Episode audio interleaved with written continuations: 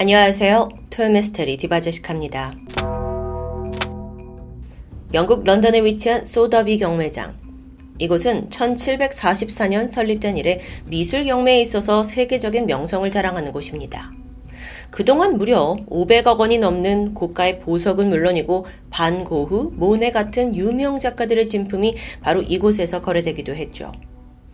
지난 2018년 10월 그날도 뜨거운 열기 속에 경매는 막바지에 이르고 있었습니다. 사람들의 기대 끝에 마지막에 올라온 작품은 풍선과 소녀라는 제목의 그림이었는데요. 참가자들은 이 작품을 구매하기 위해서 점점 더 높은 가격을 외치고 있었죠. 그 단위가 금세 억을 돌파했고 어느덧 예상 낙찰가를 훌쩍 뛰어넘은 10억 원에 도달합니다. 현장에 있던 사람들은 과연 누가 이 그림을 손에 넣을지 아주 다들 긴장하고 있었어요. 그러다가 두 명의 입찰자가 치열한 경쟁 끝에 140만 파운드, 한화로 15억 4천만 원이라는 거금이 제시됩니다. 그리고 잠시 후 경매사가 봉을 두드렸고 박수갈채 속에서 풍선과 소녀 작품이 낙찰됩니다. 그런데 바로 그 순간 믿기 힘든 광경이 펼쳐졌습니다. 액자에서 경보가 울리더니 갑자기 그림이 액자 밖으로 흘러내리기 시작합니다. 아니, 더 정확히는 파쇄 장치가 안에 있는 것처럼 그림이 낱낱이 찢어지는 상황이에요. 아니, 이 황당한 상황에 모두가 어쩔 줄 몰라 했죠. 파쇄 장치는 이 그림을 절반이나 훼손하고서야 멈춰섭니다. 관계자들이 급하게 액자를 떼어내서 작품을 옮겨뒀죠. 아니, 방금 15억에 낙찰받은 이 고가의 그림이 한순간에 그냥 찢겨져 버린 사건. 누가 봐도 테러인 게 분명한데요. 그 당시의 모습을 실제 화면으로 살짝 보실까요? 그대로 사람들은 아예 눈치채지 못했어요. 다 난리가 났죠, 지금 분위기가. 어, 뭐야, 무슨 일이야? 아. 와, 이거는 정말 말도 안 되는 상황입니다. 그야말로 이 현장은 아수라장이었습니다. 경매장 측은 이런 일은 처음 있는 일이다 라면서 당황해 했죠. 아니 그렇다면 도대체 누가 이런 범죄를 저질렀을까요? 사건 직후 경매장 입구에서 한 남자가 경비원과 몸싸움을 했다는 제보가 이어집니다. 그는 검은색 선글라스에 모자를 쓰고 있었는데 손에 어떤 작동 장치를 쥐고 있었다고 전해져요. 다행히 얼마 가지 않아 범인의 정체가 드러났죠. 대범하게도 자신의 SNS를 통해서 자수했는데 그는 바로 뱅크씨. 놀랍게도 훼손된 작품의 원작자였습니다. 그러니까 자기 스스로 본인의 작품을 갈기갈기 찢어버린 상황이에요. 게다가 인스타그램에 자기가 이 범행을 준비하는 1분짜리 영상을 올립니다. 보니까 액자 속에다가 파쇄기를 직접 설치하는 장면이 담겨 있어요. 그리고 나서 그 밑에 써져 있는 문구를 좀 볼까요? 파괴하고자 하는 욕망 역시 창조적인 욕구다. 즉, 자신의 행위마저도 예술의 일부라고 여기는 거죠. 오히려 그는 이 그림이 절반만 잘려나간 것에 아쉬움을 표현했습니다. 와, 참 이 사건 아마 많은 분들이 뉴스를 통해서 접하셨을 텐데 정말 미술 역사상 유례 없는 퍼포먼스입니다. 당연히 이목이 집중되었죠. 그럼 그 예술가 뱅크씨, 그는 과연 누구일까요? 미스테리하게도 그의 정체는 지금까지 베일에 쌓여 있습니다. 진짜 이름, 나이, 생김새까지 모든 게 철저하게 비밀로 붙여져 있죠. 그나마 뱅크 씨가 영국의 화가이고 그래피티 아티스트, 사회운동가, 영화감독, 그리고 예술 테러리스트라고만 알려져 있을 뿐입니다. 뱅크 씨는 자신의 작품을 그 건물 벽 같은 공공장소에 그려두거든요. 그리고 그냥 호련히 사라져요. 이걸로 유명하죠. 당연히 그러다 보니 많은 사람들이 뱅크 씨의 정체를 알아내기 위해 가진 노력을 했지만 그나마 추측이 가능한 건 영국의 브리스톨 출신이라는 거 그리고 또 90년대부터 활동을 해온 것으로 봐서 적어도 나이가 40대 정도라는 뭐 그 정도뿐입니다. 뱅크시가 한 다큐 영상에 나온 적이 있는데 그 인터뷰에서 직접 밝힌 내용에 따르면 14살 때부터 낙서를 하면서 그림을 시작했다고 하죠. 뱅크시 하면은 또 빼놓을 수 없는 게 그의 그래피티 작품인데요. 락카나 스프레이, 페인트로 이렇게 거칠게 street 작품을 남기는 거죠. 그의 활동 초창기에는요, 벽에다가 그림을 이렇게 남겨두면, 아니, 누가 또 이런 낙서를 했어? 하면서 지워져 버리기 십상이었습니다. 그러다가 점점 유명세를 타면서 사람들은 그가 어디에 벽화를 남겼다더라. 그러면 막 열광하기 시작했어요. 또 그걸 보존해서 비싼 값으로 거래되기 시작했고요. 한 예를 들어볼까요? 집주인이 4억에 내놓은 집이 있었습니다. 근데 하룻밤 사이에 뱅크 씨가 와서 외벽에다가 자기의 그림을 그려둔 거예요. 그러니까 바로 하루아침에 이 집이 72억까지 올라간 일도 있었죠. 와, 뱅키 씨가 뭐라고? 아니, 도대체 이 정도의 인기를 끄는 이유가 뭘까요? 세상에 뭐 정말 많고 많은 그래피티 작가가 있잖아요. 물론 거기엔 핵심적인 이유가 있습니다. 뱅크 씨가 기존 현대 미술을 정면으로 저격하고 조롱하면서 맞서고 있기 때문이에요. 사실 그의 작품들을 하나하나 보면 기득권에 대한 비판이 가득 담겨져 있는데요. 그 맨 처음에 소개한 소더비 경매장 사건도 마찬가지입니다. 뱅크 씨는 이 현대 미술의 자본주의 형태를 꼬집고 싶었던 거예요. 특히나 이 작품이 돈에 의해서 가치가 매겨지는 경매 시스템 자체에 큰 회의감을 품고 있었는데요. 그래서 자기가 직접 작품을 경매에 보냈어요. 그리고 눈앞에서 보란 듯이 그걸 파괴해버린 거죠. 대단하죠? 뱅크 씨는 이 프로젝트를 아주 치밀하게 준비했습니다. 먼저 그림을 경매에 보내기 몇 년 전에 이미 액자 내부에다가 파쇄기를 설치해 뒀어요. 그 후에 이제 뱅크시 지인을 통해서 소더비에다가 그림을 판매하고 싶다고 접촉을 하게 되죠. 근데 이때 몇 가지 조건을 내걸게 됩니다. 자, 가장 먼저 그림은 경매가 진행되는 동안 계속 벽에 걸려 있어야 합니다. 두 번째, 경매의 가장 마지막 순서로 그림이 등장해야 합니다. 세 번째, 그림은 어떤 일이 있어도 액자 밖으로 꺼내져서는 안 됩니다. 음, 좀 특이한 사항이었는데요. 소더비 측에서는 처음에 이걸 거절합니다. 이들이 이제 예상을 했을 때 낙찰 가격이 뭐 한 3억 원 정도였던 거예요. 근데 이거는 뭐 미술 시장에서 그렇게 큰 금액은 아니죠. 그렇다 보니 굳이 뭐 뱅크시 조건도 다 들어주고 피날레 작품으로 내세우기는 무리였던 거예요. 자, 그러니까 뱅크시 측에서 그러면 판매 금액의 5% 수수료로 더 줄게요. 라고 제안합니다. 그런데도 소더비가 거절해요. 결국 뱅크시 측이 아 그럼 10%더 줄게요. 하고 올리고서야 이 거래가 성사됐던 겁니다. 그럼 소더비 측에선 정말 아무것도 몰랐느냐? 음, 뭔가 꿍꿍이가 있다는 걸 예상하긴 했다고 해요. 근데 그게 정확히 뭔지는 알수 없었죠. 단지 작품에 있어서 액자가 굉장히 중요한 역할이라는 정도만 짐작했다고 전해집니다. 그리고 대망의 경매날 뱅크 씨가 경매장에 잠입을 한 거예요. 그리고 낙찰이 되는 순간 이 파쇄기를 원격으로 작동시키면서 다 그림이 훼손되고 드디어 자신의 소신을 드러내게 된 정말 유명한 사건입니다. 소더비 측은 전혀 몰랐던 것 같아요. 그러면서 우리도 완전히 뱅크 씨에게 당했다라고 말하게 되죠. 그럼에도 불구하고 결론적으로 뱅크 씨의 이 퍼포먼스는 실패로 돌아갔다는 게 다수의 의견입니다. 왜냐고요? 그의 원래 목적은 이 현대 미술 시장의 자본화를 조롱하고자 한 거예요. 그런데 오히려 파쇄된 작품은 그날 이후에 더 큰 금액에 거래됐기 때문입니다. 그렇죠. 여기 앉아있는 저도 알 정도의 그림이 됐으니까요. 작품명 또한 처음엔 풍선과 소녀였잖아요. 이게 사랑은 쓰레기통이라는 이름으로 바뀌게 돼요. 3년 후에는 무려 원래의 가격보다 20배가 뛰어오른 300억 원에 거래됩니다. 300억 원이요. 와, 아이러니한 상황이죠. 그런데 뱅키 씨가 이런 일명 예술 테러를 저지른 게 이번이 처음은 아닙니다. 한 번은 돌판에다가 지금 사진 보시는 것처럼 원시인이 소를 사냥해요. 그리고 마트에 카트를 끌고 가는 뭐 앞뒤가 전혀 맞지 않는 그림 하나를 그리게 되죠. 그리고서는요, 이걸 무려 영국의 대형 박물관에 가지고 들어갔고요, 몰래 전시하고 나오는 아주 황당무계한 사건이 있었죠. 더 놀라운 게 뭔지 아세요? 사람들은 며칠 동안 그게 가짜인 줄도 몰랐다는 겁니다.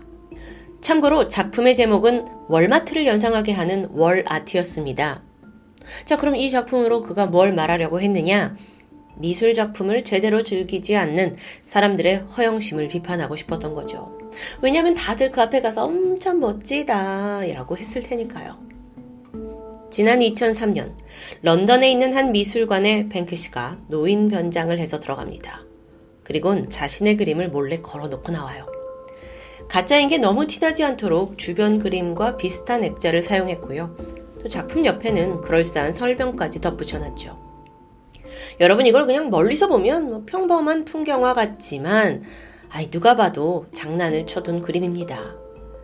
정말 재밌었던 건 이 작품도 사람들이 한동안 눈치채지 못했다는 거예요. 답답했는지 뱅키 씨가 직접 동영상을 올린 후에야 황당한 진실이 밝혀지게 되죠. 참 재밌는데 또 씁쓸하기도 하죠.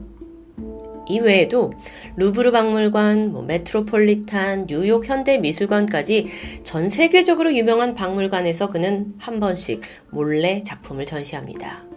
다 그림들이 지금 보시는 것처럼 좀 우스꽝스러운 작품들이었어요. 이걸 통해 뱅크 씨는 유명 미술관들의 위험을 조롱하고자 했던 거고요.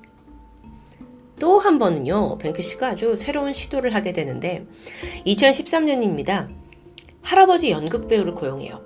그리고 길거리 매대에서 자신의 그림을 이렇게 그냥 조금 하찮게 보이게 걸어놓고 팔기 시작하죠. 당연히 많은 사람들이 큰 관심을 보이지 않았습니다. 당시 모든 그림들은 단돈 60불, 약 7만원 정도에 내놓았고요. 자, 아침 11시 반부터 오후 6시까지 과연 몇 명이나 작품에 관심을 보였을까요? 겨우 3명이었습니다. 이 3명이 총 8장의 그림을 사가요. 뭐 그러면 한 56만원 정도 버는 걸까요? 심지어 그 중에 두 작품은 깎고 깎아서 반값에 판매됐다고 해요. 그리고 바로 다음날, 뱅크 씨가 자신의 SNS에 내가 어제 이걸 한 거다! 라면서 정품 인증 같은 그 게시물을 올리게 돼요. 자, 그러니까 그때 팔렸던 작품들이 한순간에 10억에서 20억까지 치솟게 되죠. 황당하죠. 변기 씨는 이 퍼포먼스를 통해서 작품이 그 자체로서가 아니라 작가의 유명세에 의해 좌지우지되는 현실을 꼬집고 싶었던 겁니다. 번외로 지금 여러분 사진 속에 보시는 이 여성은 그날 우연히 뱅크 씨의 작품 두 점을 구입한 사람이에요. 그야말로 횡재한 거죠. 뱅크 씨는 이런 그림만이 아니라 더 큰 스케일을 구상한 적이 있습니다. 놀이동산이에요. 놀이동산. 근데 이게 우리가 흔히 알고 있는 모습이 아니었는데요. 그는 동화 속의 세계가 너무나 환상에 가득 차 있어서 현실을 제대로 반영하지 못한다고 생각합니다. 그래서 동화의 대표적인 디즈니와 또 우울하다는 의미의 영어 단어 dismal을 합친 막장 테마파크 디스멀랜드를 개관하게 됩니다. 보통 놀이동산은 뭐 입구에서부터 희망의 분위기가 한껏 느껴지죠? 하지만 여긴 달랐어요. 먼저 경찰복을 입고서 무표정한 표정의 보안 요원이 여러분을 한 명 한 명 다 검사를 하고 검색대를 통과해야 해요. 살벌한 분위기였는데요. 안에 들어가 보시면 디스멀랜드에 신데렐라가 있습니다. 근데 원작에서는 왕자님과 결혼을 해서 행복한 엔딩을 맞이하지만 여기선 호박마차를 타고 가다가 마차가 전복돼서 사망하는 것으로 표현돼 있죠. 참 저, 저는 이런 스타일 좀 좋아하거든요. 그리고 또 이 주변에는 기자들이 약간 특종을 찍기 위해서 앞다투어 플래시를 터트리고 있는 모습이죠. 이뿐만이 아닙니다. 재밌는 게 너무 많았는데요. 한쪽에서는 회전 목마의 말을 도축하고 있어요. 또 인형으로 된 난민들이 타고 있던 보트가 가라앉는 모습이 연출되고요. 지금 아마 설명 들으시면서 여러분들도 느꼈겠지만 이 놀이공원 자체가 굉장히 사회 비판적이고 또 암울한 모습들을 보여주고 있습니다. 디스멀랜드 딱 5주 동안 운영이 됐는데 매일 정해진 관객수만 들어갈 수 있었어요. 모두 매진되었고요. 총 15만 명이 다녀갔을 정도로 큰 화제가 되었죠. 놀이공원을 이제 마치고 나서는 그 사용했던 자재들을 난민 캠프를 제작하는 데 활용했다는 후문도 전해집니다. 여러분, 이쯤 되니까 왜 사람들이 이렇게 뱅크시에 열광하는지 좀 설명이 되었을까요? 이해가 저는 되는 것 같거든요. 그의 작품들은 예술계를 비판할 뿐만 아니라 전쟁 그리고 기득권에 반발하는 강한 성향도 띠고 있습니다. 그렇다 보니 작품 하나하나가 관심을 불러일으키고 또 반향을 불러왔죠. 그런데 왜 그는 자신의 정체를 숨기는 걸까요? 그는 한 인터뷰에서 대중에게 알려진 사람은 그래피티를 할 수 없다라고 말합니다. 이게 무슨 뜻인가 봤더니 사실 그래피티가 대부분의 나라에서 불법이에요. 범죄 행위입니다. 그래서 뱅키 씨는 실제로 뉴욕에서 현재 지명수배가 되어 있고요. 뱅키 씨의 작품 활동은 엄연히 말해서 기물을 훼손하는 범법 행위이기 때문에 떳떳하게 스스로를 밝히고 활동하기에는 제약이 상당하다라는 뜻이겠죠. 앞서 소개했던 그 경매장 사건도 엄연히 범죄잖아요. 마음만 먹으면 뭐 경매회사 그리고 또 15억의 그 그림 산 사람도 뱅키 씨를 고소할 수 있습니다. 그러면 수사기관이 나서서 체포해야 되고 여러 가지 문제들이 발생할 텐데 중요한 건 현재까지 뱅크 씨에 대한 수사나 처벌은 전혀 이뤄지지 않았다는 점이죠. 오히려 그가 기이한 퍼포먼스를 하면 할수록 그의 작품은 가치가 한없이 올라가고요. 이게 정말 이상한 현상인데 뱅크 씨의 이름값도 올라가요. 뱅크 씨란 이름 자체가 이젠 현대 미술계에서 무시할 수 없는 브랜드가 되어버렸습니다. 그런데 최근 그의 정체성이 좀 크게 흔들릴 만한 사건 하나가 있었습니다. 그 시작은 엽서 한 장이었는데 엽서 회사에서 뱅크 씨의 작품을 무단으로 도용해서 엽서를 팔기 시작해요. 한 장에 4,000원으로요. 얼마 후에 원래 뱅크시 측과 계약을 해서 굿즈를 제작하던 회사가 이걸 알게 되고 소송을 걸게 됩니다. 왜 이거 뱅크시 거 네가 쓰냐? 근데 이때 엽서 회사가 쉽게 물러나지 않아요. 그래서 주장을 들어보면 아니 뱅크시 작품은 공공장소에 그려놓는 거 아니냐. 또 웹사이트에 가면 그의 모든 사진을 무료로 다운받을 수 있다. 그러니까 우린 당당하다. 라는 입장입니다. 오라 그렇게 들어보니까 좀 말이 되는 것 같기도 하고요. 결과는 어떻게 됐을까요?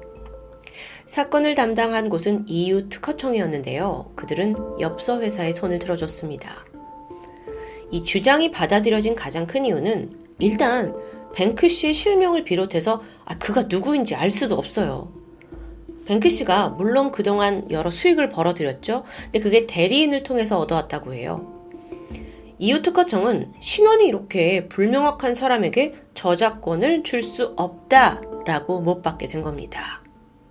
그 결과에 따라 이제 더 큰 문제가 발생하는데 뱅크 씨 작품들이 우후 죽순 저작권이 박탈당하고 무단으로 사용되고 있으니까요. 상황이 이렇다 보니 여론은 아, 작품의 권리를 좀 얻기 위해서 뱅크 씨가 이젠 정체를 공개해야 되는 게 아니냐라고 떠들썩했습니다. 그런데 만약에 그렇게 된다면 뱅크 씨는 그동안 쌓아왔던 예술 세계, 이 정체성을 모두 무너뜨려 버리는 포기해야 하는 상황이 오게 되는 거죠. 일각에서는 EU 특허청의 결정이 이 현대 미술의 흐름을 따라가지 못한다라는 비난의 목소리도 있었습니다. 여러분의 생각은 어떠신가요? 불법과 예술의 경계를 넘나들면서 현 시대 사람들을 열광하게 만든 얼굴 없는 예술가 뱅크씨. 과연 그는 작품을 지키기 위해 직접 얼굴을 드러낼까요? 아니면 꿋꿋하게 자신의 철학을 지키며 세상에 계속 메시지를 던질까요? 오늘 이후에 저희 토요 미스테리 시청자분들도 그의 행보에 더 많은 기대를 할 것 같습니다. 지금까지 토요 미스테리 디바제시카입니다.